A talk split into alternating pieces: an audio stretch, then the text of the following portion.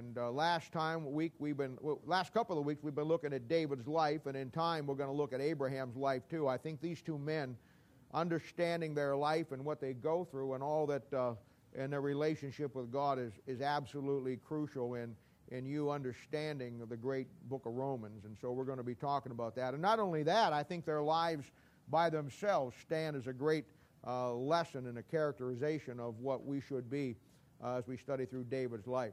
You remember the first time we talked about David, I, I kind of took you to the end of his life, or, or the bad part of his life anyhow, when, uh, and I showed you his downfall. Uh, we called that David's fatal furlough, when he, uh, he got messed up with Bathsheba and, and uh, Uriah. And then I told you that if you want to study David's life, and I think that every Christian uh, at some time in their walk with God needs to really break down the life of David. And I think that uh, for me, when I did it, I, I, I kind of broke David down into the three aspects that really speaks about his life. And we've looked at two of those. We talked about his David as shepherd. And I showed you how that in that particular study of his life, you see the foundational years of his life. You see the things that when he's alone with God out there uh, tending the sheep that, that he builds into his life that really pays off down the line in his life. And I told you, if you remember that study, that I don't know of anything more important in your life than when you first get saved, or, or maybe when you first just really start to do what's right with the Bible or put the Bible in your life. I don't know of anything that's better than uh, and understanding how important those first months, uh, first year of your life is, where you really get stabilized in the Word of God. We have a number of programs here that that help people with that and, and lays the foundation in their lives of, of working their way out of some situations maybe that they may find themselves in. Then we looked last week as David as king. And I showed you in that aspect of it, it shows you David as the victorious one. That's a picture of your life and my life the way it really should be. And I remember telling you, well, I told you a number of things, but I think the thing that I, I really wanted to stress last week is the fact that I, in all of my years in the ministry and dealing with people, Uh, and understanding what I understand about the Bible and Christianity, I've never seen God's people more in a defeated state uh, than they are today. There's a lot of reasons for that, but God never designed it to be that way, and, and just the opposite. You know, if anybody ought to be victorious in their Christian lives, it ought to be God's people. And the very fact that God's people are a defeated people today uh, is a is a very sad thing, and uh it's really the main issue in Christianity. But today we're going to study David as from the aspect of God's man. And those were the three aspects. David as shepherd, David as king, and David as a man after God's own heart. I think probably, you know, of all the messages that I preach, and I, you know, they are, they're on different levels. You know, some things deal with the uh, doctrinal side of things. Some things deal with the practical side of things. Some things deal with the historical side. Some things are issues that maybe we're facing or you're facing right now. But I, I think of all the messages that I preached up to this point and as our church, I don't think there'll be another message that, I know there hasn't been to this point, I don't know beyond this point, I don't know if there ever could be another message that really focuses on everything uh, that, uh, that you really need to have in, in getting to that place in your life. And I, and, I, and I really believe, and, I, and I, I mean this with all of my heart, and I know we all struggle with things, we all have issues we struggle with in, in circumstances of life, but I, want, I really believe for the most part, uh, most of you really want to be God's man or God's woman in your life. I really believe that. Amen. And I think that, uh, uh, you know, many times the struggle overwhelms us. We get into circumstances and situations that, that pull us down and really uh, hurt us in what God wants us to be, but honestly, and I really believe this, I believe that most of God's people today in our church here really want that. Now, whether you get that or not is another whole story. I mean, wanting it, uh, you know, and getting it is two different things. I want a Corvette, but I don't think I'm going to get one. Keep waiting for Bev to feel God's tug on her heart to give me that linguine she's got over there. It's not a linguine, whatever it is. It's a linguine's pasta, isn't it? I don't know. That's my luck. I ask if I had three wishes, I get I asked for a linguine and I get it wrong and I get a bowl of pasta instead of the car I wanted, but that's my luck. But anyway. But I want to talk to you as David is God's man. I know of no other man in the Old Testament that teaches, and this is the point I'm trying to get across, that teaches about my inner, my inner intimacy with the Lord. You know, I can't obviously look into your heart, and, and nor should I. I mean, the Bible says that a lot of things that a man does or a woman does uh, by their actions shows you their heart. Out of the abundance of the mouth, the mouth, the heart speaks. A lot of things people say. But at the end of the day, you know, I know of no other man in the Bible that teaches me about what my inner intimacy should be and what we should, what should be going on with me and God in my life, behind the scenes, in my daily walk. Uh, and I look at David's life and I see that better than any other man in the Bible. You remember I told you a couple of times throughout our series that there's really seven men in the Old Testament that really give you kind of a composite of what we need to be. Moses will show you how to have your servant's heart. You got to have these in your Bible by now. Abraham will show you how to walk by faith. Job will show you about the sufferings of life and show you there's some things you're going to have to go through. Daniel will show you how to overcome the flesh. Noah, he'll show you how to overcome the world. Samuel, he'll teach you how to minister.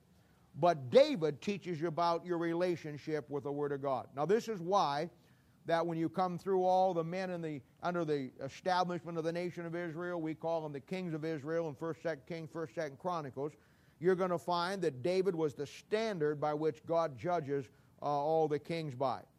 At the same time, within his life, uh, he is one of the great examples today of, and this is the reason why we're focusing on it, as for getting God's righteousness when we don't deserve it.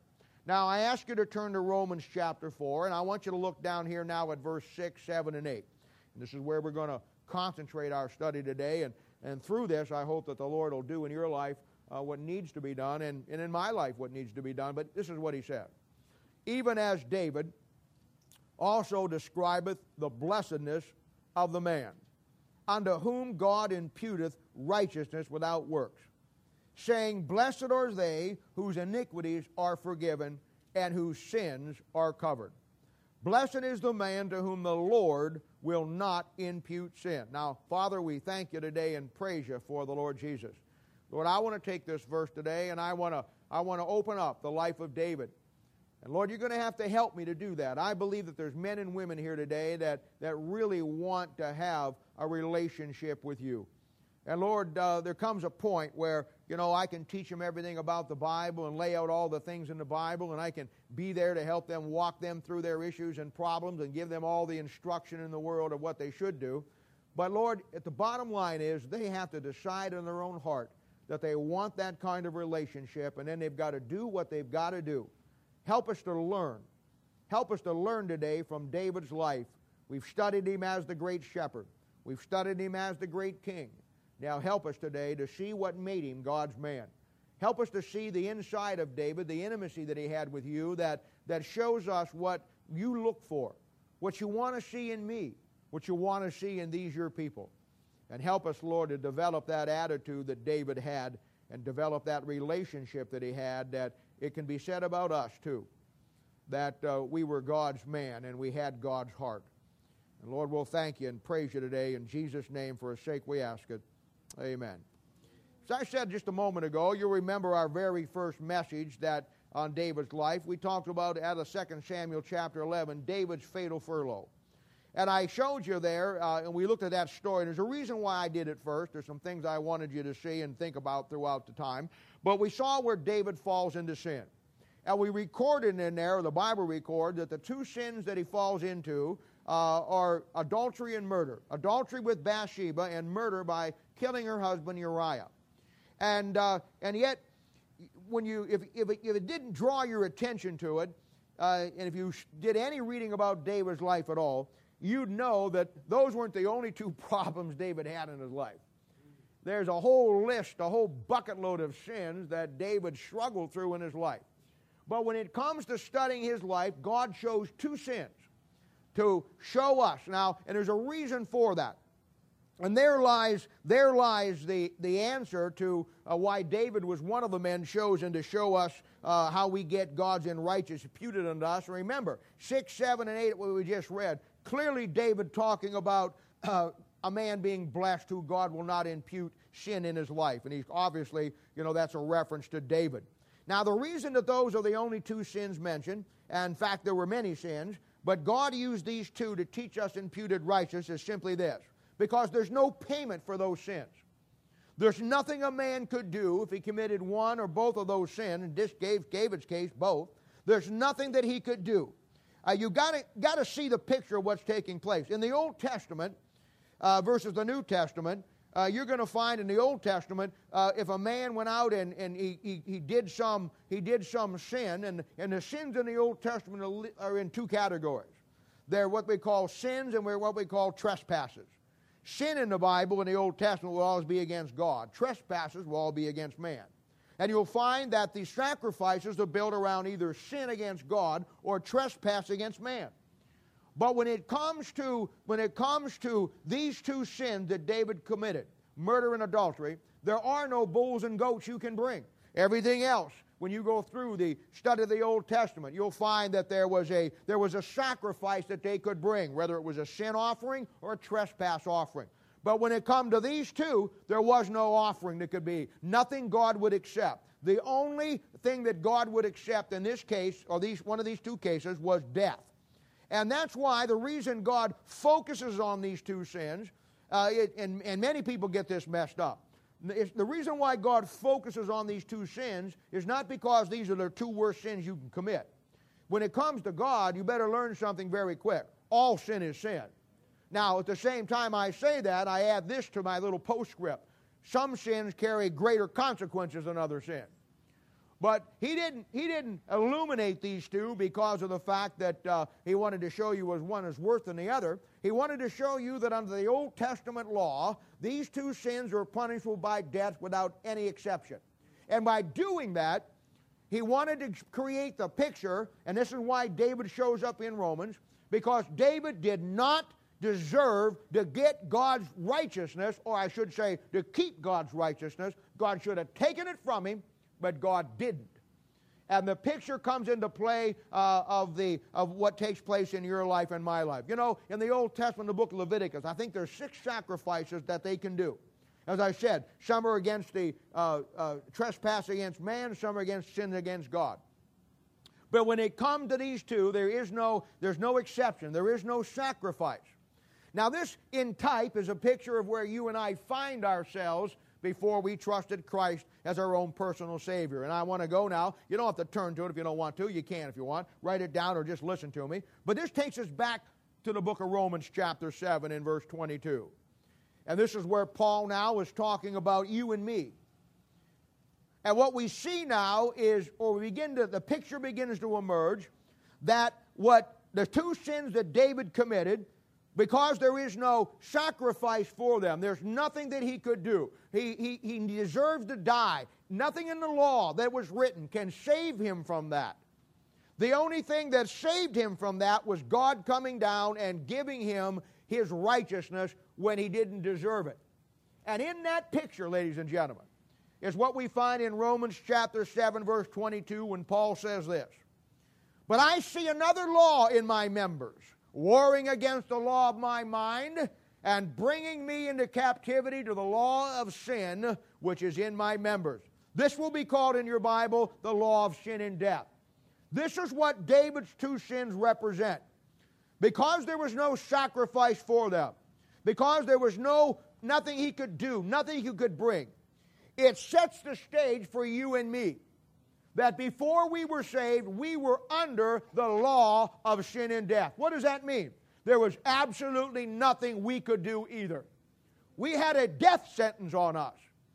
Not just because of, of, of, and this is the great key, it wasn't because of just one particular sin. In our case, too, all sin was sin. But we were under the law of sin and death. That because we were unsaved, because we could not bring anything that we had, no sacrifice could we make, just like there was no sacrifice that David could make. There's no confession that we could make, just like there was no confession that David could make. The law was against us. There was no church we could join that would fix our problem. Baptism wouldn't fix it. Doing good works wouldn't fix it. There was absolutely nothing we could do to get under the, out from under the penalty of sin and death, just like there was nothing David could do. And in both cases, God made a way to impute his righteousness to us, just as he did to David, when neither one of us deserved it. And that, my friend, is the example of David. That is the great picture of getting God's righteousness. And when you see that, you understand that Romans chapter six, verse twenty-three says that the wages of our sin is death. Under the law of sin and death, what we do demands death. Nothing we can do. If Christ wouldn't have come down and died on the cross and give us that option that we might get his righteousness when we didn't deserve it, we're lost, without hope, without Christ, without any way out, just as David found himself. But in both cases, David's and ours, God made a way.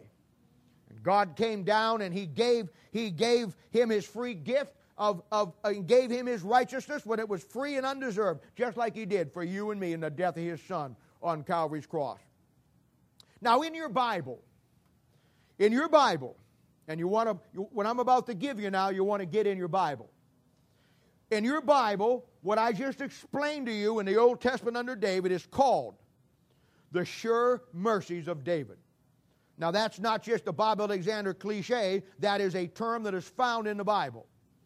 And you want to put into your Bible and, you, and get this next section down, because it'll help you out and you want to work it through and get it. This, what I'm about, what I've just talked to you about, or what David got, which is in type a picture of what you and I got, is why David is listed in Romans. It is the book that shows you and I as the church how we got God's imputed righteousness, is called the sure mercies of David. Let's talk about that for a moment. In your Bible, there's three passages that will detail this out, and you want to mark these passages when we go through them here in just a minute. And uh, they are the major key today to understanding the concept of the sure mercies of David. And uh, uh, David is the most unique, unique man in all the Bible. Now, the standard teaching is today is this. And I just got to clear this up before we go on. The standard teaching is today, and it's a heresy, and it's taught by everybody, because nobody knows the Bible anymore. But the, the standard teaching is that all through the Bible, people are saved the same way. That back in the Old Testament, they just asked Christ to save them, even though Christ didn't, hadn't even come yet. And they were saved just like you and I are. And of course, we know that's not true. We know that there's a great contrast between the Old Testament and the New Testament. And we also know that when you, uh, when you look at it and you see it, that uh, it's a, it's a, it's, there's nothing really comparable to that. In the Old Testament, there is no body of Christ. In the New Testament, after Christ's death, he established his body, which you were born into through a spiritual new birth. There's no spiritual new birth in the Old Testament. You're born again. If you're here this morning and you're going to heaven, it's because you entered into a new birth through a contract agreement with Christ and his death on the cross, that you said, God, I can't save myself. Bring what you did on the cross into my life and be my payment for that sin. That's the only way you got saved. And when that happened, the Bible says that a spiritual revolution took place in your life. And your life was changed from that point on, that you became a new creature in Christ Jesus by a spiritual birth.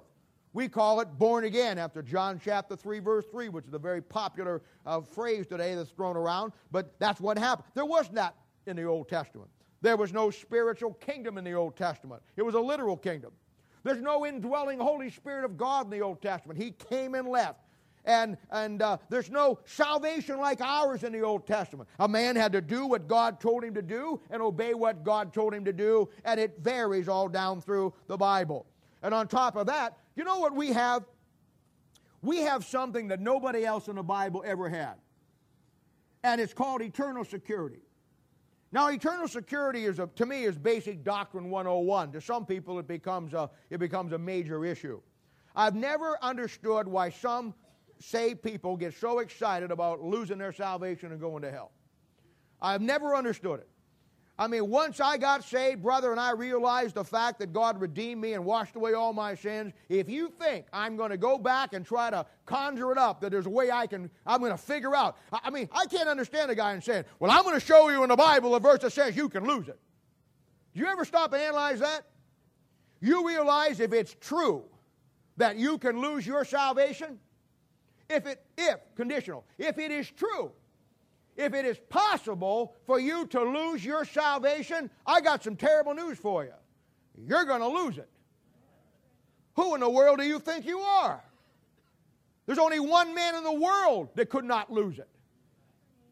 The reason why he came and died is because you and I couldn't keep it. Do you realize the depth of blasphemy you say when you, a man gets up there and says, well, you can lose your salvation, but I won't lose mine? Or I can keep mine, but you can lose yours unless you do this? Let me tell you something. There's only one man in the world that ever survived life on planet Earth, who was tempted at all points like we are, yet without sin, who never lost his salvation because he could not. And because I, I, I was unsaved and he kept it for me, you know what he gave me? He gave me what he had. Amen. You know what he had? He had eternal security. Amen. Does anybody here not want to tell me that Jesus Christ didn't have eternal security? Well, if he had eternal security, where was that eternal security found? It was found in his righteousness. Amen? Amen. You know what I got when I got saved? I got his righteousness. I not only got the whole enchilada, I got the whole Taco Bell in the parking lot with it when I got saved. I got it. I don't understand that. Excuse me.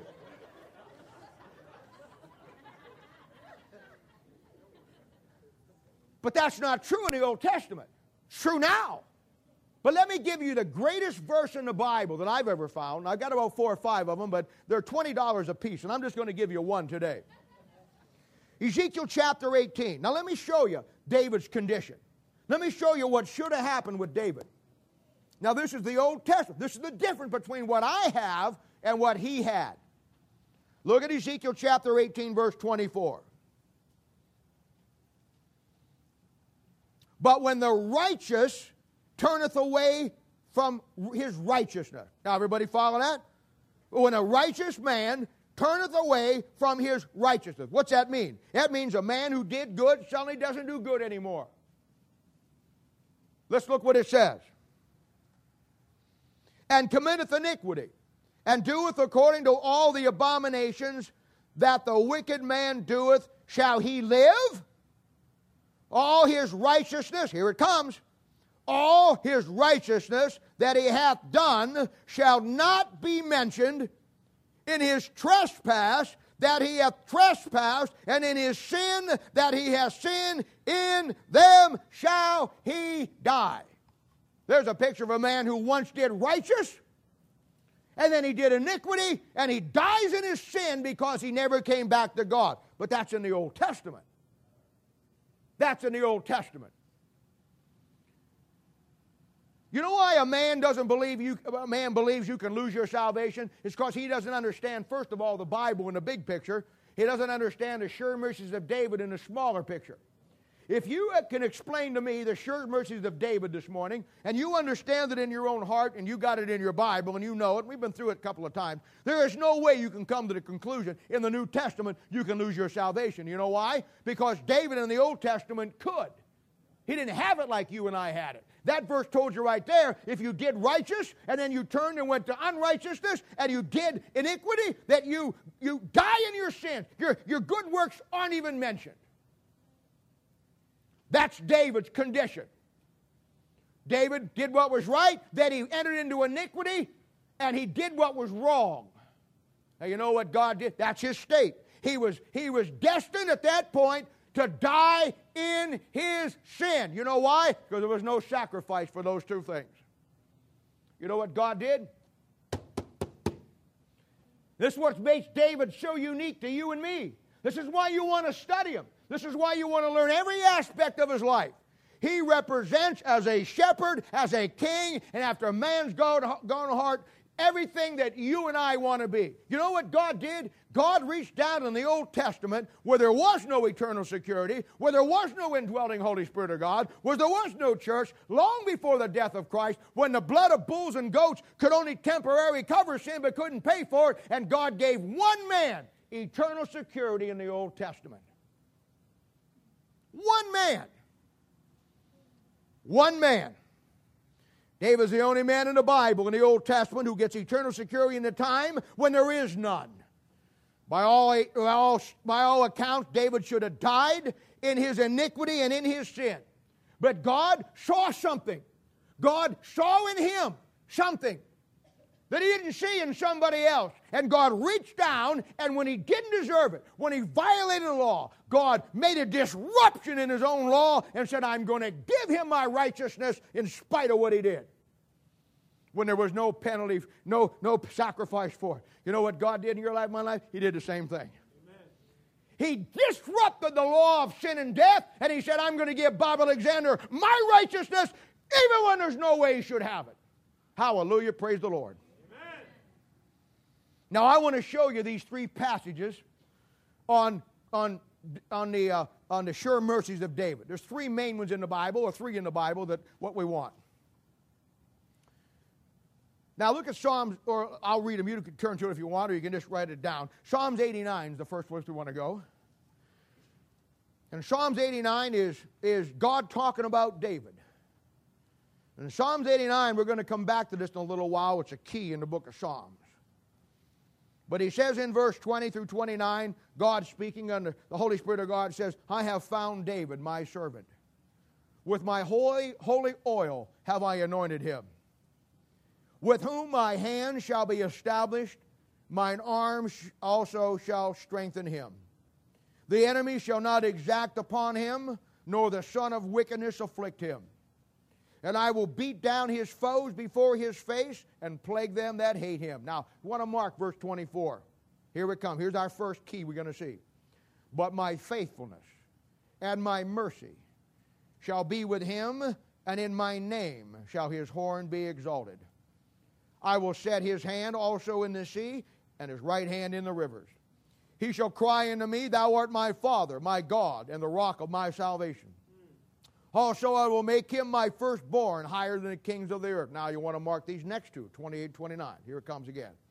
My mercy will I keep for him forevermore, and my covenant shall stand fast with him.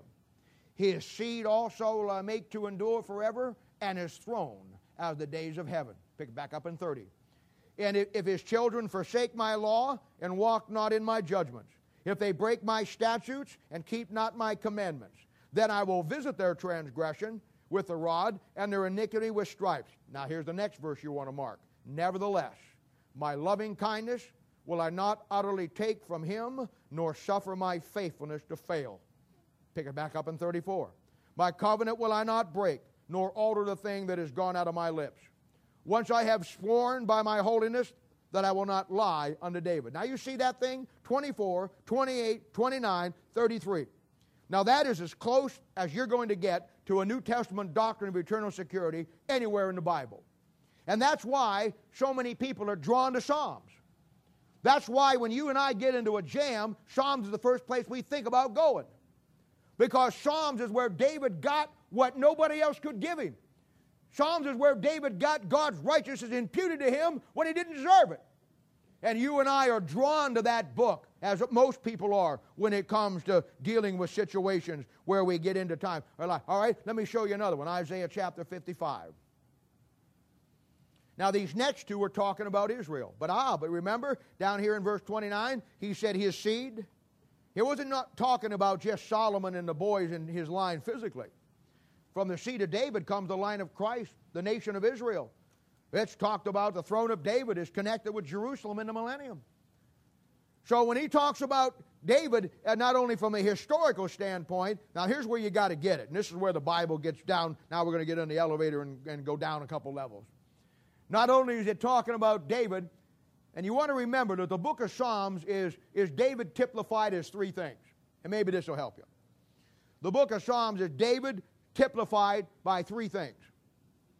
And the first thing David shows me is, from a historical perspective, David was a real man that got himself in a jam, and God came down and got him out based on an element that he had that God was looking for. We're going to talk about that in a few minutes. Doctrinally, David, in his trials that he goes through, is a picture of the nation of Israel. And God gives his sure mercies of David through his seed, so Israel winds up getting the same thing doctrinally. See, that, and those are the two verses we're going to look at here in just a second. Inspirationally, we also are David's seed, so it comes to us through that promise, and that's why you and I get eternal security when we get saved, because it runs through the whole thing. So Psalms is basically this. Psalms is basically, historically, David going through the tough time that he gets through and getting God's righteousness. It, doctrinally, Israel going through the tough time and getting God's righteousness. Inspirationally, you and me going through our tough time getting God's righteousness. Keep that little format in your mind, and you'll get a lot out of the book of Psalms. All right, look at Isaiah fifty-five, one and three. one, two, three. Great passage. Ho, everyone that thirsteth, come ye to the waters, and ye that have no money, come ye and buy and eat. Yea, come, buy wine and milk without money and without price. I love that verse. I love that verse. I don't know why every church doesn't have that verse up on their, on their window someplace. I don't know why every church doesn't have that on a big sign somewhere in their, in their deal. We put it up here, but the beer parties on Saturday night probably wouldn't like it too much. But things might change by the end of next week. You ought to see the pictures that I got that I'm going to hang up in a new church building, if God willing we work that thing through.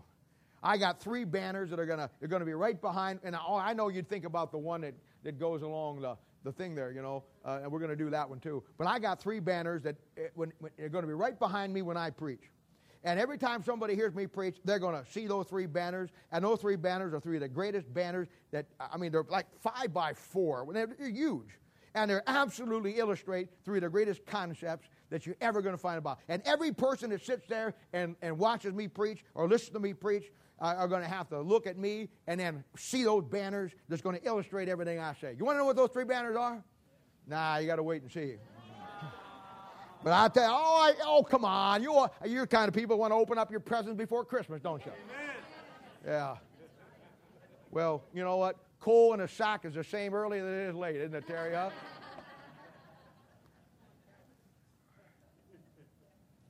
But it's going to be great.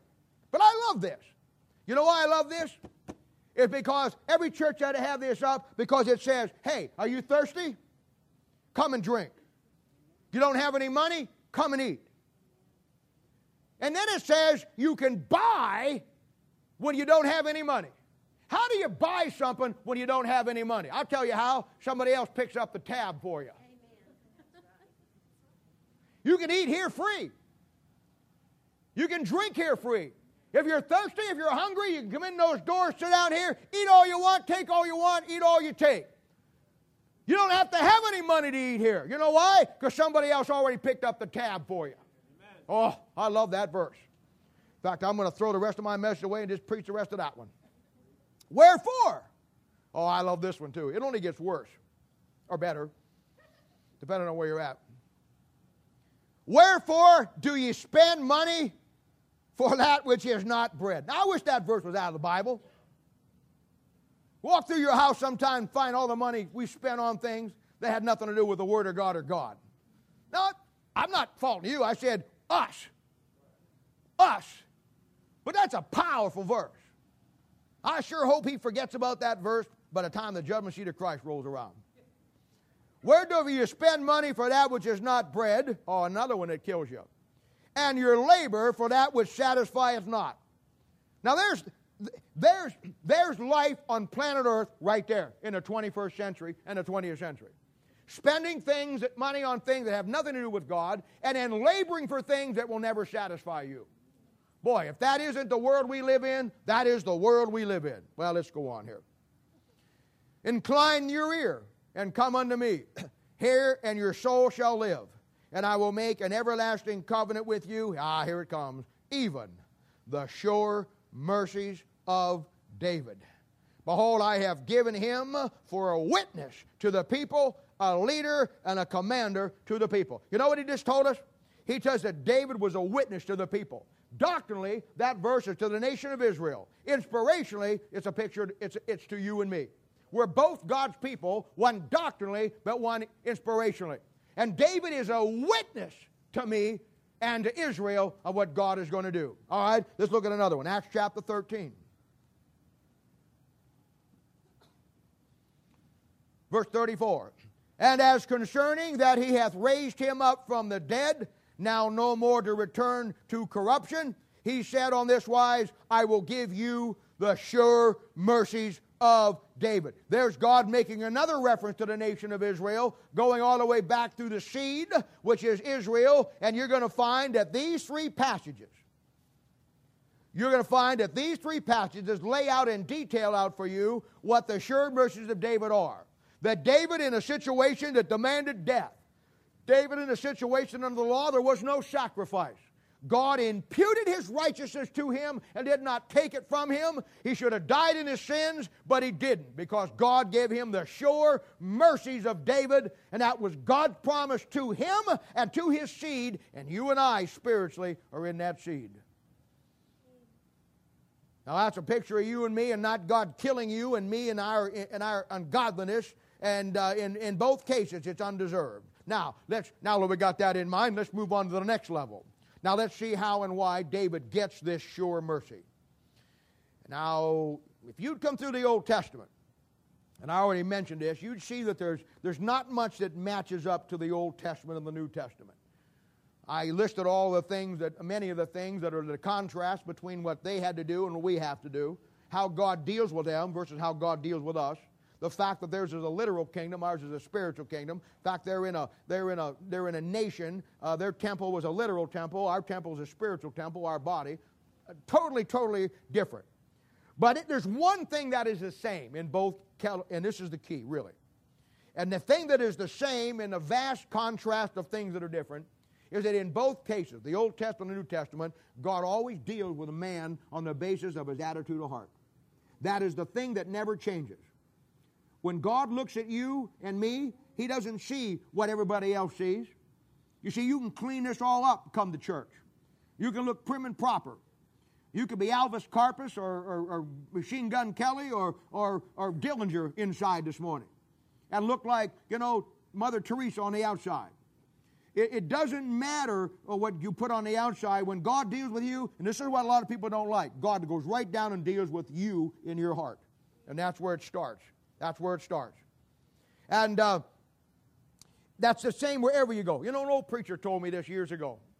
And I was I was sitting around, and he was talking to some pastors. And I wasn't even in the ministry yet, but I, I wanted to find everything I could. So it, we, we had a Bible conference at our church, and during the day we had some kind of men's things where they just kind of, the pastors got to uh, talk to the old boys that were preaching the revival, you know. And, and I heard an old boy say this, and I think it was B R Lakin, if I remember right. And uh, he made a statement that I never forgot. And he said, you know what? And he was talking to the guys, the preachers. And he said, you know what? He said, you really want to know what the key is to having the right kind of relationship with God? And he was preaching on Psalms. He said, I'm going to tell you something, young man. He says, never get so hard and so cold and so indifferent toward God that God can't bring tears to your eyes with just squeezing your heart one time. And boy, I heard that thing, man, and I thought to myself, that's one of the wisest things I've ever heard in my life. You know what scares me today about God's people? And I'll tell you what, we live in a day and age where I'm just, I'm, I'm flat overwhelmed sometimes of, of what it, of what it, uh, of what Christianity constitutes today. I have never seen a time when God's people, as I said earlier, were so defeated. I've never seen a time where God's people, there was such a lack of understanding biblical principles and concepts about the church, about the way you live, the way you do things. I have never seen a time in my life where God's people were so inept when it came to uh, uh, the Word of God. It's just incredible. I have never seen a time in, in the history of the church where it is where God's people just did not, in my mind, have a clue about the basic things of the Bible that just are the, the one oh one things of life. What the church is supposed to be, what a pastor is supposed to be, how you're supposed to deal with basic issues. It just, it blows my mind. I mean, it, it, I get, I just can't, sometimes I just have to, I, I just can't I grasp it. I grew up in a time when, when it meant something to go to church. I grew up in a time when it meant something, and I, and, and part of me has been, my, and it's a good thing and a bad thing. It's a good thing because it gave me a great perspective. It's a bad thing because it just frustrates the fire out of me. I grew up in a time that, that bridged the last of the old Philadelphian preachers with all this new modern crap we got in Christianity today. I saw the power of God work in great meetings. I saw men and women that the Bible really meant something in their life. I saw churches that had biblical standards, not some made-up rules that have nothing to do with the Bible. I saw people that wanted to give their life to God and, and really maintain a working, walking relationship with God. I saw people that took the time in their own Christian life to dot the I's and cross the T's. That it wasn't like, oh, it's Christianity, we're going to church. Doesn't matter what we do, what we think, or whatever the case. We can just, you know, this is this is God's place and God's this is Christianity, and this we're all, it's not the way it was back then. There was a real difference. The Bible made a difference. People talked different. They looked different. They, they didn't dare do the things that some of God's people do today and still claim to be Christians and go to church. And I, I'm telling you, I'm telling you, it scares me sometimes today how God's people get so cold, how they get so hard, how they get so indifferent. That the first time something goes wrong, you know, they blame God and, and throw God under the bus and just go. There's no knowledge of what God is doing for them. God is like a God is like some other fix they have in their life. They grew up fixing their need with drugs or alcohol or booze or something else that satisfied them, and then they become a Christian, and to them, God means no more then than it did when they got the fix of drugs or they took a swig of booze. It was just their immediate fix that wasn't going to solve any problem, but just made them feel better at a time in their life. I, I, I, it just blows my mind. It blows my mind. If I didn't, if honest to God, if I didn't have a church and I didn't have a calling from God, hey, I'd go be a hermit someplace in a mountain and just be me and God. It's absolutely asinine what goes on in God's people's lives today, and yet they think that this is just the way it's supposed to be. And they've lost or never had the perspective. And I see them so cold, so hard, so indifferent to God. And the key, the David, the thing that, the, the reason why and how the David got what he got is basically found in the book of Psalms. And I want you to turn over to the book of Psalms for a moment. And maybe you won't have time to do this today, but you need to get down about, I already gave you the sure mercies of David. You're going to get two firecrackers here today. At some point, and maybe some of you will have this already, but you need to get down what I'm about to give you in Psalms, if you have any inkling of getting to where you need to be with God. And I'm not saying if you, you don't have to write it down today, you can. You, I would suggest you just sit and listen to it and pick up the C D and, and break it down in time, but you have to do it. Have to do it. You ever wonder why people are drawn to the book of Psalms? I said this earlier. Do you ever wonder why when people get into tough times or some tragedy falls in their life that they're always drawn to the book of Psalms? You realize that the book of Psalms, when you read it, it contains every emotion that you and I are ever going to experience. You know, the book of Psalms is a book that, when you break it down, uh, it's, it, it's an incredible deal. And what I'm about to give you this morning, I've never really taught you before. It's been so personal to me. But I think that, you know, maybe it's time to, to uh, and I've followed this for many, many, many, many years. My own wife doesn't even know all of this. And I think that I think that when you grit this today, you know, it'll be the determining factor in your life. You know, you realize that everybody comes to a crossroads in their life. You know that, Christians? Oh, I'd say people do too. But you know, there comes a point in your life when you come to church, any church, and you get that in your heart that you want to do what's right with God, and for a period of time you start doing it, and then you come to a crossroads. That crossroads is, are you going to move off the level that you're at and move up to the next level? That next level is going to maybe... You see, for a while you can get along, and, and the emotion and the thrill of it all just kind of carries you along. But after a while, the daily, this is the reality of life. It's like eating at the same restaurant every day. How many times have you ate someplace that the first time you ate it was the greatest meal you ever had in your life? And you say, I'm coming back here tomorrow. And you go back tomorrow, and it's really good. And then you go back, I'm going back the next day. And the next day you go back, it wasn't quite as good as it was the first time. Know what I'm talking about? Maybe I'm the only one that does that. But I'm telling you, uh, you come to a crossroads in your life. And you have to decide, I'm going to go up the steps to the next level, but that necessitates that I'm going to have to focus on some things, change some things, deal with some things. And at that point is where the really, as the cliche is, where the rubber meets the road. That's where so many of God's people then, uh, when they don't want to fix what's wrong with themselves, they start focusing on what's wrong with everybody else. You ever notice that? And that indifference begins to come in. That joy that they had is gone. And pretty soon they're just going through the motions. Because the joy that motivated them, they came to a point and they said, I, in their own heart, not to me. They may come to church twenty-five years after they make that decision. But in their heart, They decided a long time ago, I'm not going any farther. I'm done where I'm at. I don't really want to do that. And then the compounding effect begins to move into their life. And all the problems begin to come in. As far as I am concerned, the book of Psalms is the heart of the Bible.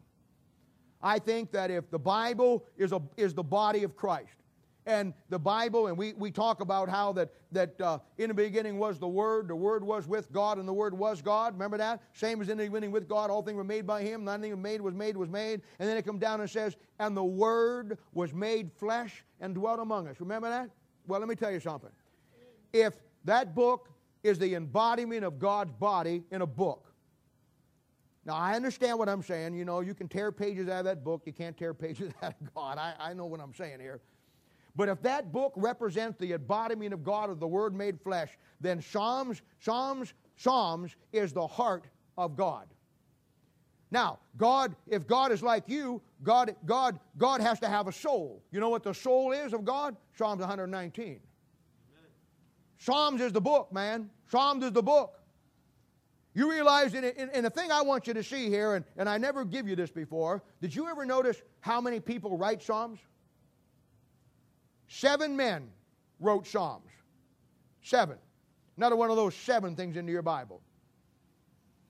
If you really want to understand all the elements, and as far as I'm concerned, the key to David's relationship with God and the key to David getting God's favor and a heart after God's own heart, that God looked past what he did and dealt with him, paid the consequences, but gave him what he gave him, was based on what David had in his relationship with God, which he got out of that book right there. You realize that, that David writes seventy-three of the Psalms by name? You realize that forty-nine of the Psalms are anonymous? You realize then, coming through the book of Psalms, if you take the time to do it, Asaph, Solomon, Ethan, Moses, and the sons of Korah write the rest.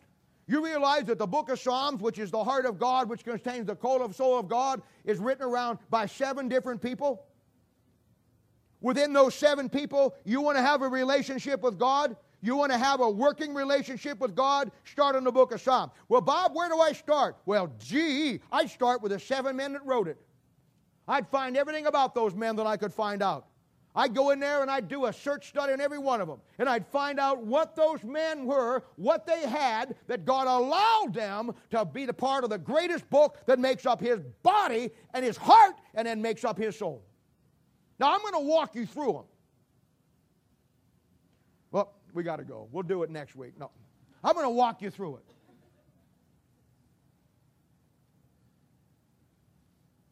These men, very frankly, ladies and gentlemen, represent what your life and my life should be. I don't know how else to tell it. If you want to have the relationship with God that you need to have, if you want to get out of the mud pit you're in, if you want to fix the problems that you've got, if you want to get to the point where you really become a working, usable tool in God's tool belt, then I'm going to tell you, you got to get God's heart.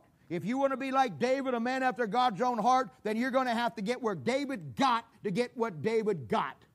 I don't know if that makes sense, but you know what I'm talking about. Now, you know who the first one is? We're going to put these in a, in a working order.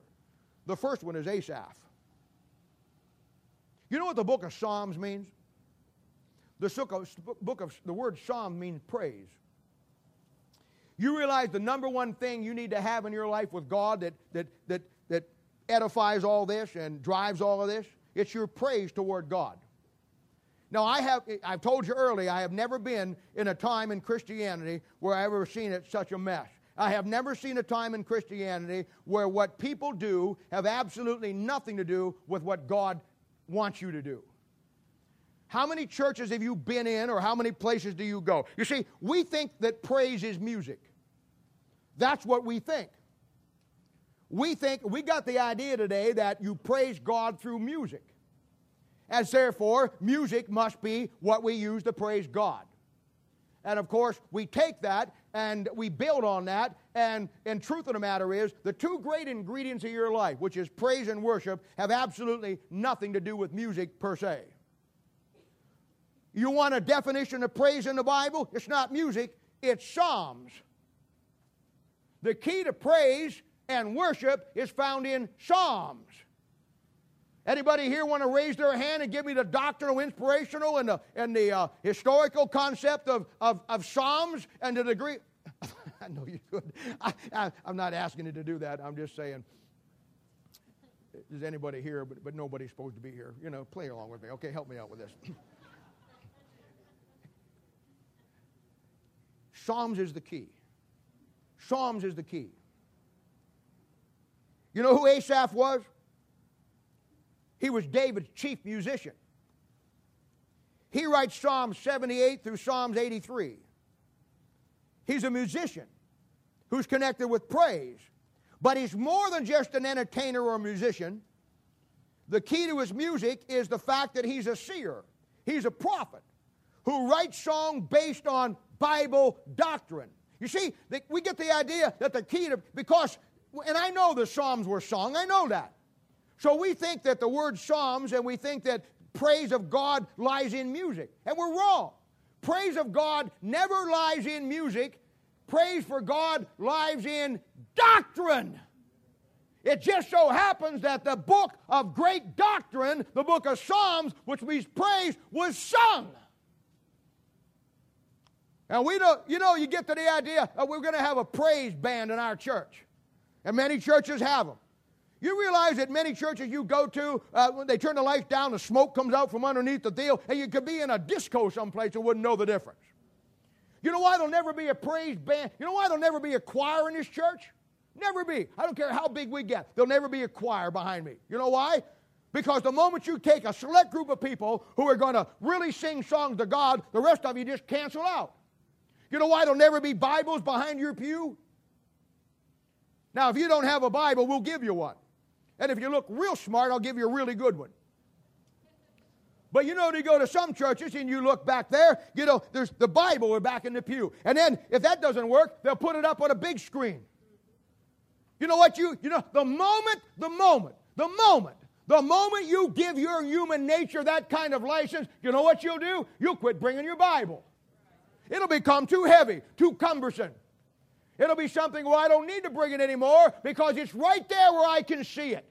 And so when you get a choir and they sing all the key songs, everybody says, well, I don't need to sing. I got the professionals up there.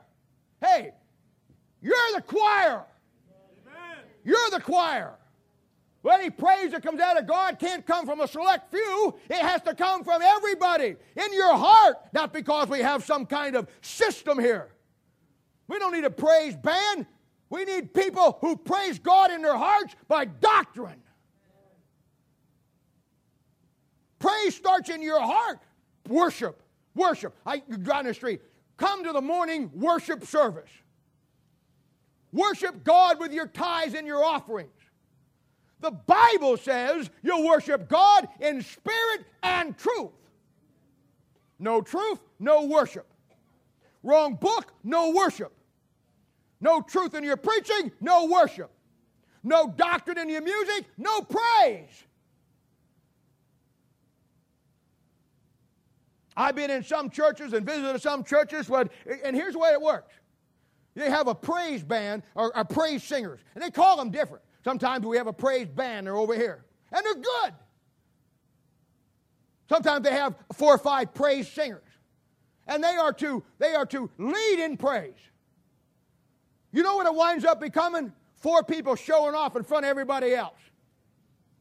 Four people getting up there and pretending, oh, and singing with their eyes closed and their hands clasped and all this. Somebody else up there, tears running down their face. But tell you something.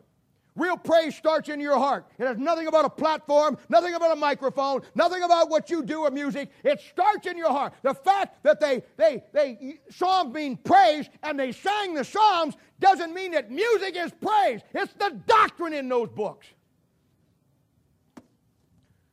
Great hymns of the faith. I, you won't find, you won't find probably ten churches in this city, metro area, that use that anymore.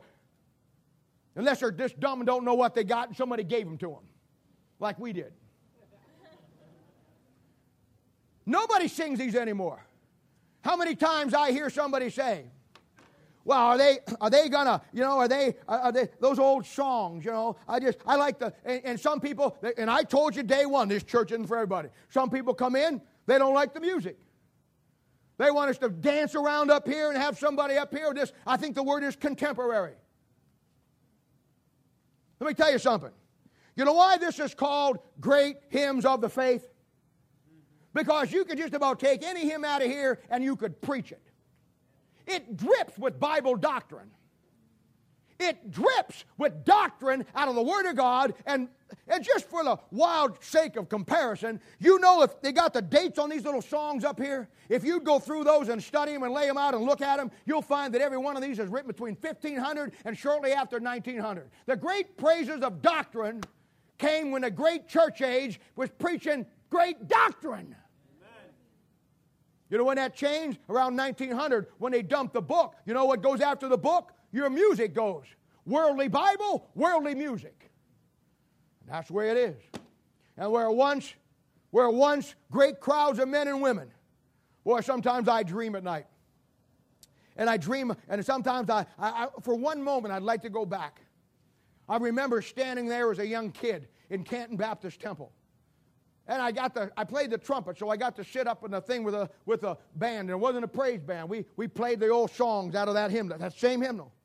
But I remember, and I sometimes I I, re, I remember, and I just it, it, it makes my heart sick, and it, it gives me a pain in my heart because I remember standing up there watching a sea of two thousand people and the great hymns. And Bob Johnson, who was the music director, he'd cut off the instruments and he'd sing that thing, uh, you know, Acapulco, or, and he he'd sing that thing without the instruments. And I'm, people would just raise the roof of the great psalm. He'd sing, "When I survey the wondrous cross."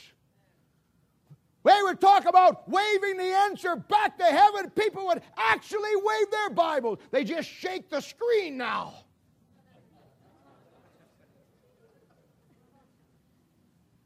Asaph.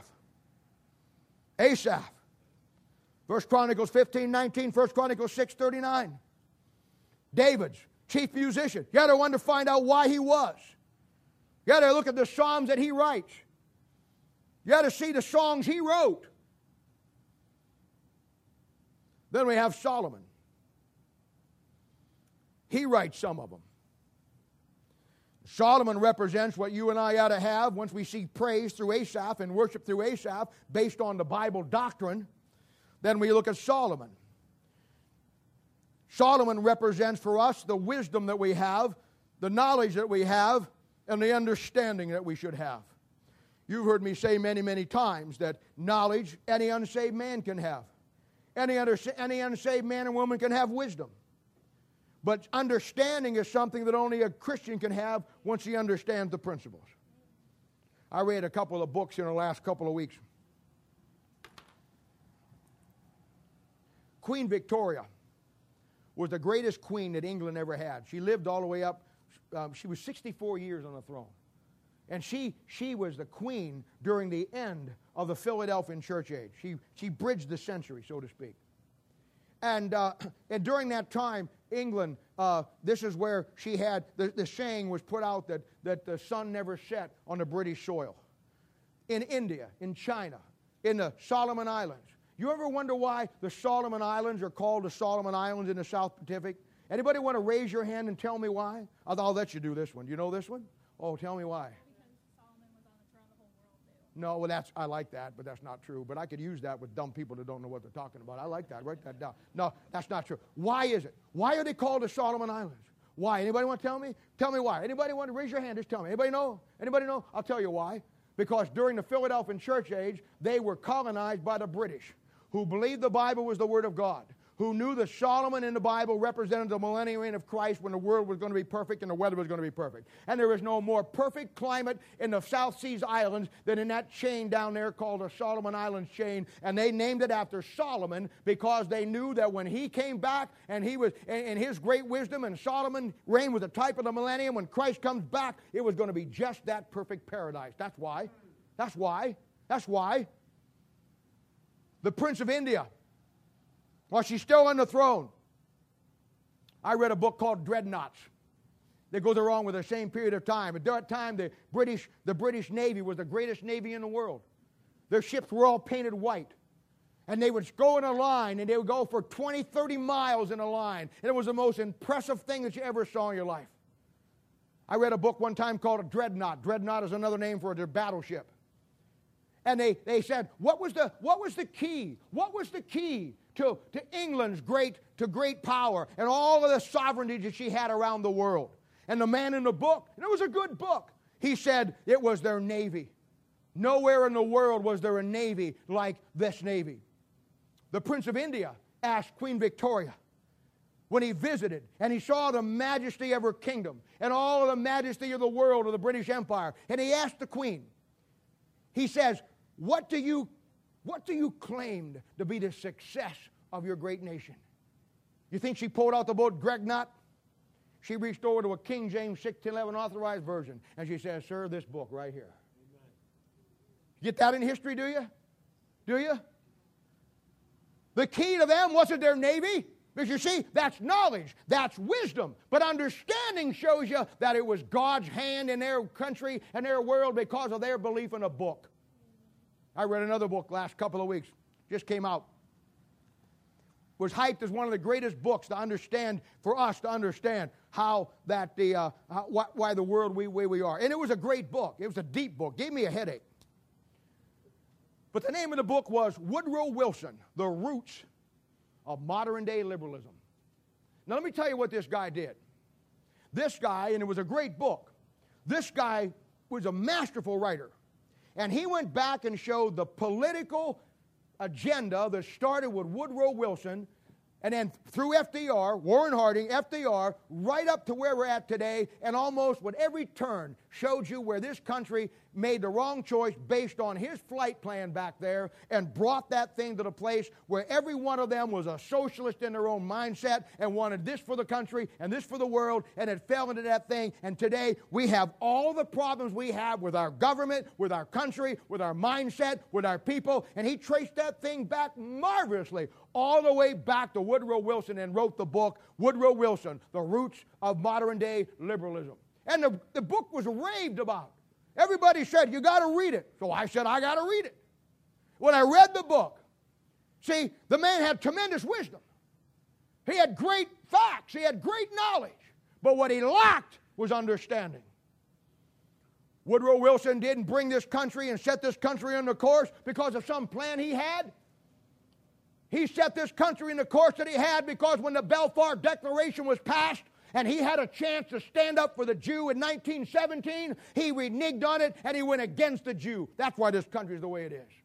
And if you don't understand about the Balfour Declaration, man, I don't know what to tell you. I mean, I, uh, if you don't read about your own life and your own history, I can't help you. Solomon, he represents the discernment you should have. Solomon, he represents the, the discretion you should have. He represents the wisdom of not just knowledge, not just wisdom, but understanding that they, things really are. Seeing beyond what the appearance is. Seeing beyond what is portrayed to you. Then we have Ethan. And Ethan's a great study. There's only one psalm written by him by name in the Bible, and it's Psalms eighty-nine. Ethan is the Ezraite over there in First Kings chapter four, verse thirty-one. Bible says in that passage that he's the wisest man under the, in the list under Solomon. Uh, he's, the, he's the next wisest man down. It doesn't take, it doesn't take, if I want to look at these men in relationship to the book of Psalms and how it impacts my life and what it should do to me. It doesn't take a lot. It doesn't take a lot for me to see. All I have to do is read his one psalm and realize that that psalm not only is the great passage that deals with God's mercy, sure mercies of David, which I told you we'd come back to, and I told you mark that because Psalm eighty-nine is important. But the context of Psalm eighty-nine is the second coming of the Lord Jesus Christ. You know, when Ethan brings into the game for me, never lose my focus, never lose my perspective, never lose my passion and my urgency. Because you see, it's so easy to get caught up in this world. It's so easy to get caught up in all the ball games, all the wine coolers, all the beer, all the parties, all this, all that, all the, all the World Olympics, all the thing that's going around. It's so easy to get caught up in all of that that you lose the focus of why God left you here after He saved you. We have a mandate. We're up against an agenda, and that agenda is He's coming, and time is running through the clock, and we've got a job we've got to do, and we can't lose our perspective, and we can't lose our focus. That's what Ethan does for me. Every time I read that psalm, it brings me back to the focal point. He's coming. He's coming. He's coming. The next one is Moses. Moses is an example for me in the book of Psalms of a practical, fun, a, a functional relationship with God that most Christians never get to and never understand. Moses was God's friend. He spoke to God face to face. He shows the intimacy that we ought to have in a daily walk with God of communicating with God. He shows you and me what our prayer life should really be like. Not fifteen minutes here, fifteen minutes here, but a continual walk all day long, conversing with God as a man speaketh to his friend face to face. Then the fifth one. These would be the sons of Korah. You'll find them in First Chronicles chapter nine, verse nineteen. You know what their function was? The sons of Korah were keepers of the gate to the temple. What a tremendous thing that is. We see Asaph, who represents for us and represents for you and me what praise and worship should be, based on Bible doctrine. We see Solomon about discernment and discretion and getting understanding and understanding the things as they are. We see, we see Ethan as the focal point of the second coming of Christ, our passion. We see Moses as the friend of God in our daily-day relationship. And then we come to the sons of Korah. He, they, were the, they were the boys. They were the boys that stood at the gate of the temple and made sure nothing come in the temple that was going to defile God. Hey, let me ask you a question. Who stands at your gate of your temple making sure nothing you take into your life, your mouth, your nose, your face, whatever, defiles God's temple? Who stands at your gate? Who stands at your gate? You know what the book of Psalms will do for you? It'll stand to watch at your gate. It'll do for you what the sons of Korah did for the literal temple back in First Chronicles nine. The principles of the Word of God will stand watch and let nothing come into your temple that will defile. That's what they did. You know what? When you go back and study that passage about the temple and the whole study of the temple, you'll find there were things they couldn't bring in. There were things that if you brought in, it defiled God. It defiled the sanctuary. It defiled the tabernacle. And those boys stood at the gate and checked the baggage and the luggage and the handbags and the purses and ran the wands over and made sure that nothing they brought in was going to defile God's holy temple. Who stands watch on your gate?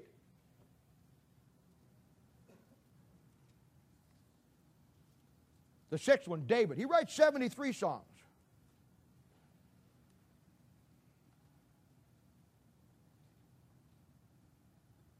But it's understanding the Psalms that he writes that we see David's heart. And basically, Psalms is three things from David's standpoint or a historical standpoint.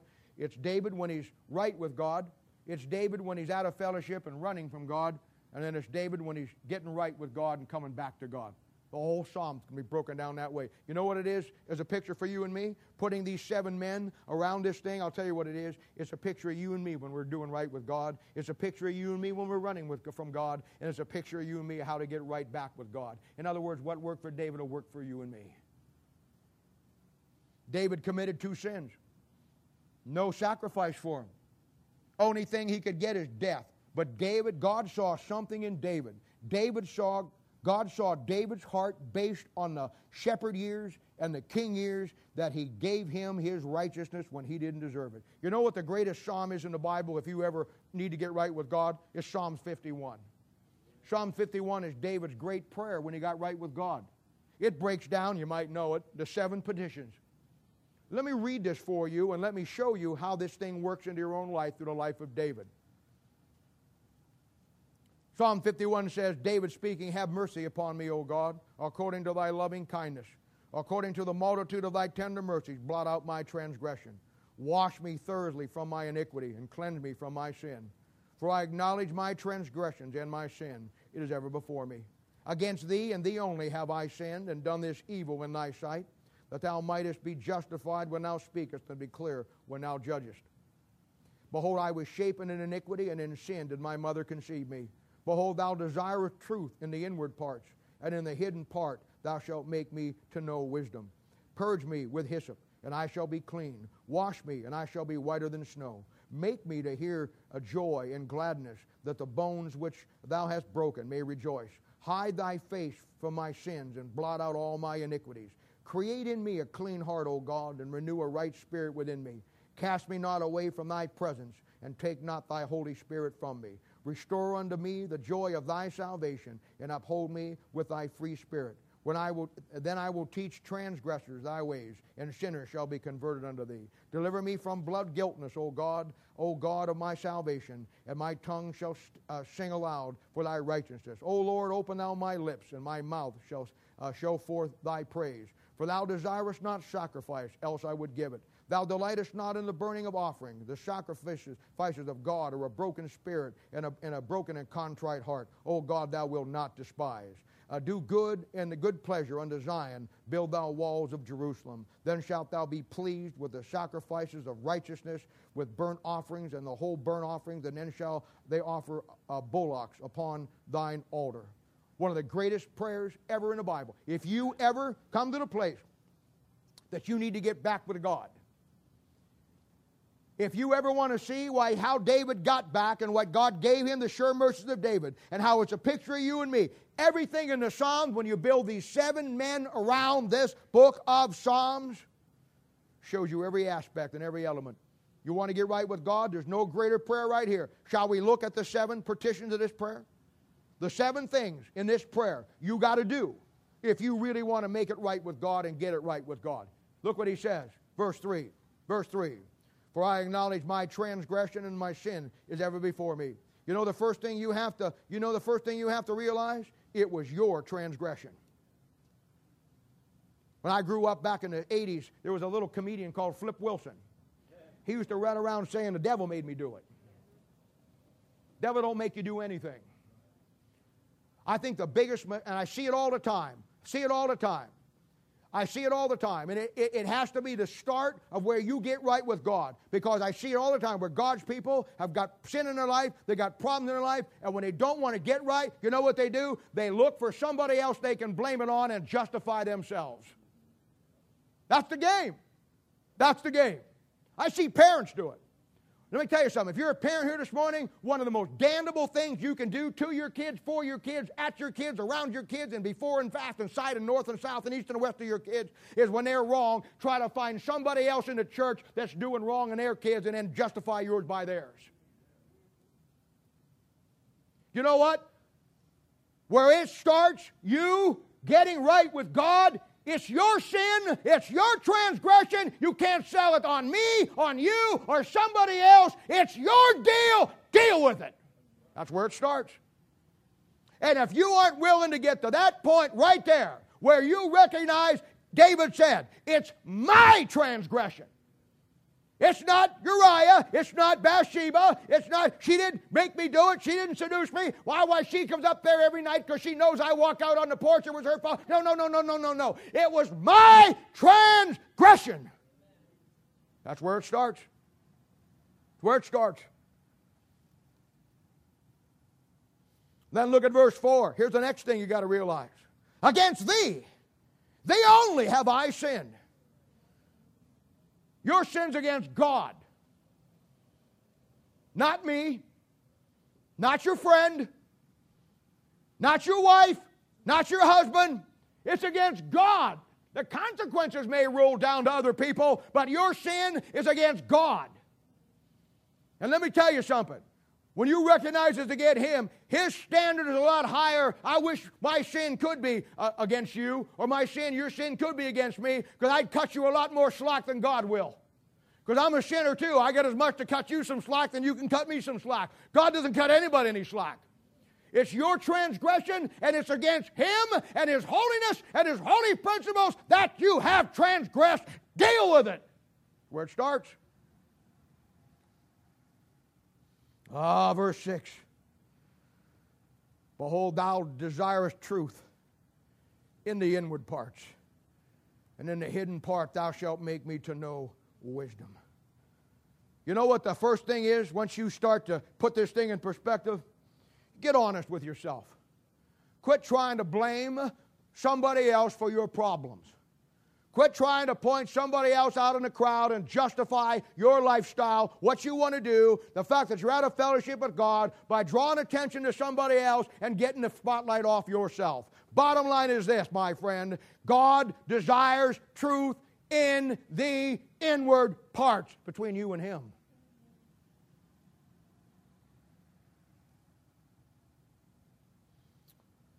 Look at the next one, verse seven. me with hyssop, and I shall be clean. Wash me, and I shall be whiter than snow. You know why the great verse here is hyssop?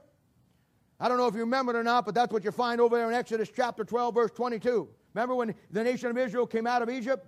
They were told to put the blood on the door. You know what kind of plant they were told to use? Hyssop.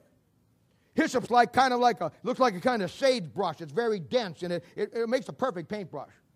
They weren't to use uh, anything but hyssop, because in your Bible, hyssop represents something.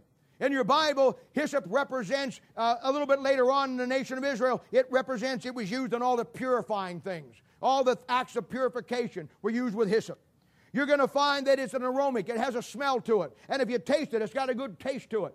Hyssop represents the goodness of God and His salvation, and it's unmatching where you, where you get washed by the hyssop, by the blood. That's why God had it on the door to bring them out. That's why David said, he understood that, and he said, paint me, get me covered up with hyssop in thy blood. It's a picture of you getting clean. Look at verse ten. Create in me a clean heart, O God, and renew a right spirit within me.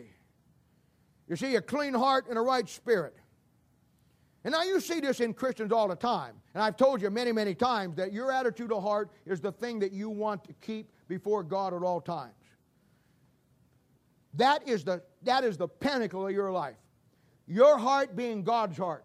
When your heart is right with God's heart and you're in, a, and you're in agreement with Him, everything else in your life is right on line. You notice He said, create in me a clean heart and renew the spirit. You know, your spirit, your spirit is your emotion, how you look at life, how you deal with it. It's dependent on what that is. It's dependent on your heart, where it's at with Him. I see some Christians, you know, that, and this is true, you can see it all the time if you just hang around long enough. You see some Christians, they get saved, they're on fire for God, they got the bubbliness, they're on fire, they're excited about the Word of God, and they do this and that, and they're excited, and they just want to learn, they want to grow, and then suddenly, someday, they come to church, and that spirit's gone. It's now a defensive spirit.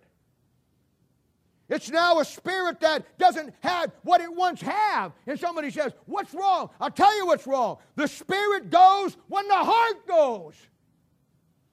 That's simple. This is an A B C test. It isn't tough. Clean heart, right spirit. Bad heart, wrong spirit. And then look what happens then. Verse twelve. You see, the heart and then the spirit. Look at verse twelve. Restore unto me the joy of thy salvation. You see, the first thing you do is your heart goes. The next thing you go, your attitude goes. And when that goes, then your joy goes. Now, once was a blessing and a fun thing to do, it's now a labor for it. I've seen this in churches. I've seen in churches where it starts out good, it goes good, and then you get a little group that, you know, it's like birds of a feather flock together, you know. You get a couple bad ad- apples over here with bad hearts. They start hanging together, and pretty soon you build. And I've seen it in many, many churches. You get everything else in your life is right on line. You notice he said, create in me a clean heart and renew the spirit. You know, your spirit, your spirit is your emotion, how you look at life, how you deal with it. It's dependent on what that is. It's dependent on your heart, where it's at with Him. I see some Christians, you know, that, and this is true, you can see it all the time if you just hang around long enough. You see some Christians, they get saved, they're on fire for God, they got the bubbliness, they're on fire, they're excited about the Word of God, and they do this and that, and they're excited, and they just want to learn, they want to grow, and then suddenly, someday, they come to church, and that spirit's gone. It's now a defensive spirit. It's now a spirit that doesn't have what it once had. And somebody says, what's wrong? I'll tell you what's wrong. The spirit goes when the heart goes. That's simple. This is an A B C test. It isn't tough. Clean heart, right spirit. Bad heart, wrong spirit. And then look what happens then. Verse twelve. You see, the heart and then the spirit. Look at verse twelve. Restore unto me the joy of thy salvation. You see, the first thing you do is your heart goes. The next thing you go, your attitude goes. And when that goes, then your joy goes. Now, once was a blessing and a fun thing to do, it's now a labor for it. I've seen this in churches. I've seen in churches where it starts out good, it goes good, and then you get a little group that, you know, it's like birds of a feather flock together, you know. You get a couple bad ad- apples over here with bad hearts. They start hanging together, and pretty soon you build. And I've seen it in many, many churches. You get a little elite class coming up in the thing, you know. Better than everybody else. Don't do what everybody else does. Go with do what they want to do. They get their little eliteness going for them. It all comes down to bad heart. It all comes down to bad spirit, and they lose their joy. They don't get the joy out of the same things they used to get joy out of. Then look at the look at the look at the next thing. Look at the seventh one. Verse sixteen. Wow. For thou desirest not sacrifice, else would I give it. Thou delightest not in burnt offerings. The sacrifices of God, here it comes, here it comes, here it comes. Here's the key. Here's the bottom line. Here's what makes it work or doesn't make it work. This is where it becomes a sham or a show, right here. This is where it becomes a reality. This is where it really hits the road. This is where everything comes down to this thing right here. It's not what you do, but how honest you are on the inside. That David couldn't give the outside sacrifices because God didn't desire those sacrifices, verse sixteen. Either David said, I give it, but you don't desire burnt offering. No, no, why, David? I'll tell you why. The sacrifices of God are never what you do. The sacrifices of God are never what you bring. The sacrifices of God are in the inward parts, desiring truth, dealing with your transgression against God, truth in the inward parts, purging you with hyssop, getting a clean heart, getting a clean spirit, getting the joy back, and then realizing the sacrifice of God are a broken spirit and a broken and a contrite heart. Not sorry you got caught, sorry you did it.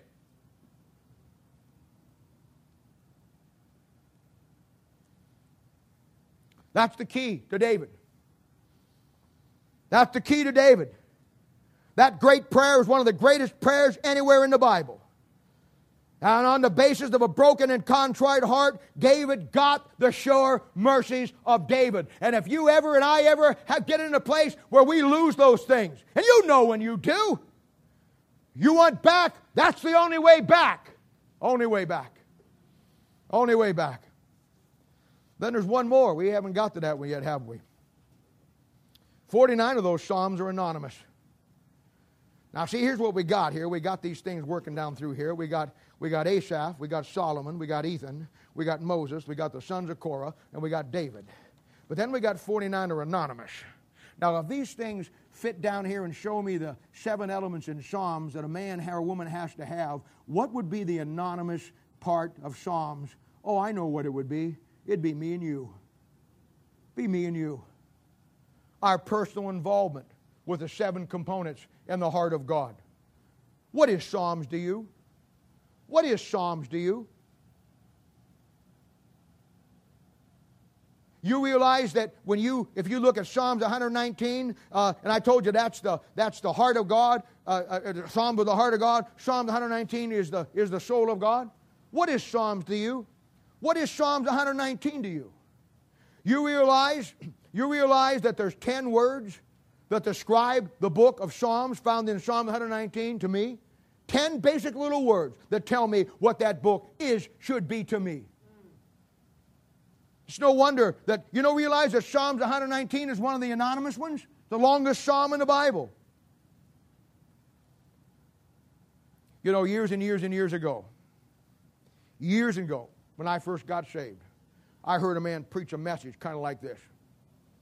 And he told me in that message that Psalms was the heartbeat of God and Psalms one nineteen was the soul of God. And he challenged everybody out there. And I was probably nineteen years old at the time. He cha- Maybe twenty. He challenged everybody out there that if you wanted to have David's heart and you wanted to be a man after God's own heart and you wanted to find God and the success of God and the favor of God, then that book of Psalms is where you did it. You know what I did? I started reading through Psalms one hundred, uh, Psalms one nineteen, one hundred seventy-six verses. You know what I discovered? I discovered that every verse told me something different about the Word of God. You know what I did? Once I saw that, I still have it in, in my Bible. I still have it in my every Bible I have. I in Psalms one nineteen, I I I, I wrote, I, I outlined, I went through that, and I thought to myself, I'm going to find me a prayer. If David found his prayer and his relationship with God in Psalms, and David learned the Word of God, and, and Psalms is all about these things, I'm going to be the anonymous one, and I'm going to find my own prayer in Psalms. And what I did, I was real spiritual back then because I knew that seven was a number of God, so I put, I had fourteen petitions in this prayer, two times seven, trying to get all the help I could get. But I start out like this. I'd say, Lord, wherewithal shall a young man cleanse his way? By taking heed thereto according to thy word. With my whole heart have I sought thee. O let me not wander from thy commandments. Thy word have I hid in mine heart, that I might not sin against thee. Blessed art thou, O Lord, teach me thy statutes. With my lips have I declared all thy judgments of thy mouth. I have rejoiced in the way of thy testimonies as much as in all riches. I will meditate in thy precepts, and I will have respect unto thy, unto thy ways. I will delight myself in thy statutes. I will not forget thy word. Deal bountifully with me, thy servant, that I may live and keep thy word.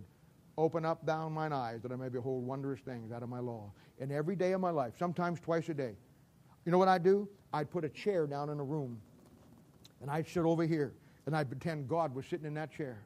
And I'd read that to him, and I'd say, God, how can I stay clean? Help me.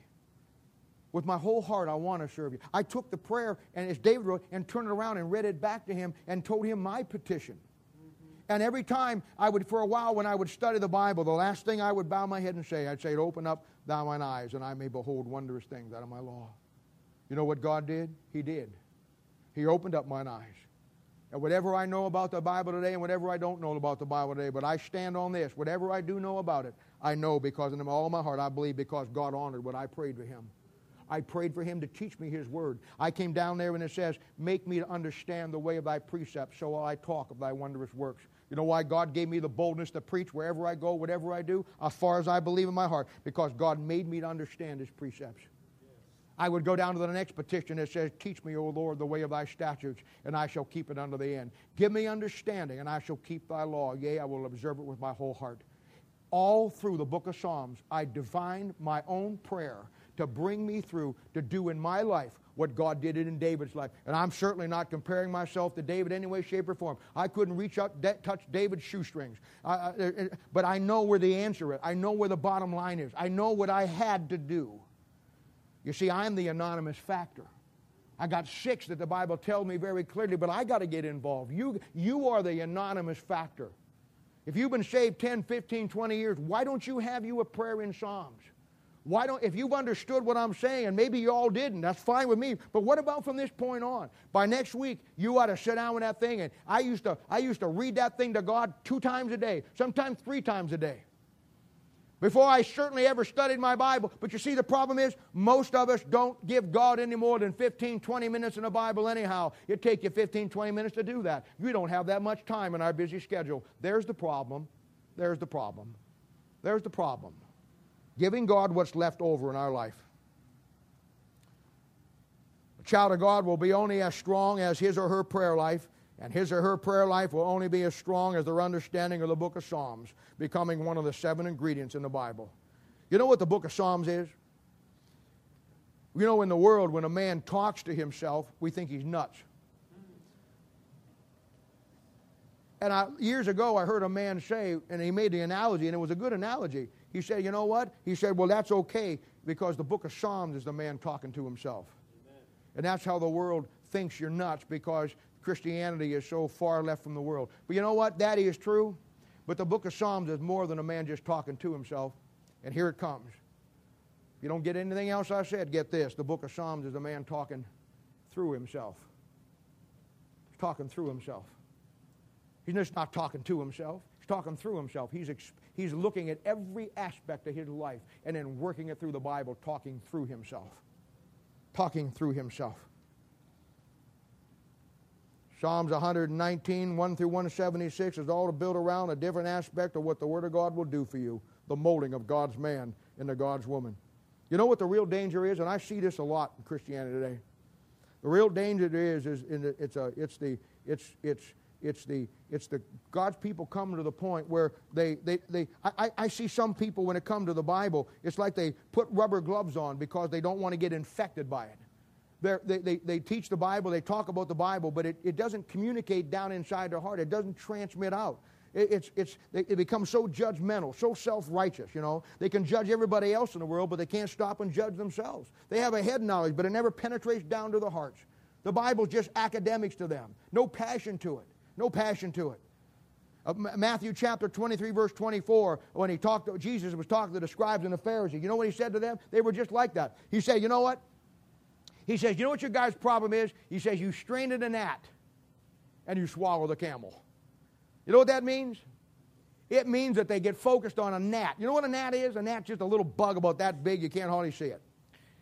They get focused on a gnat and spend all their time dealing with a gnat, and there's a whole camel right over here they miss. I watched some of you do that with the Bible.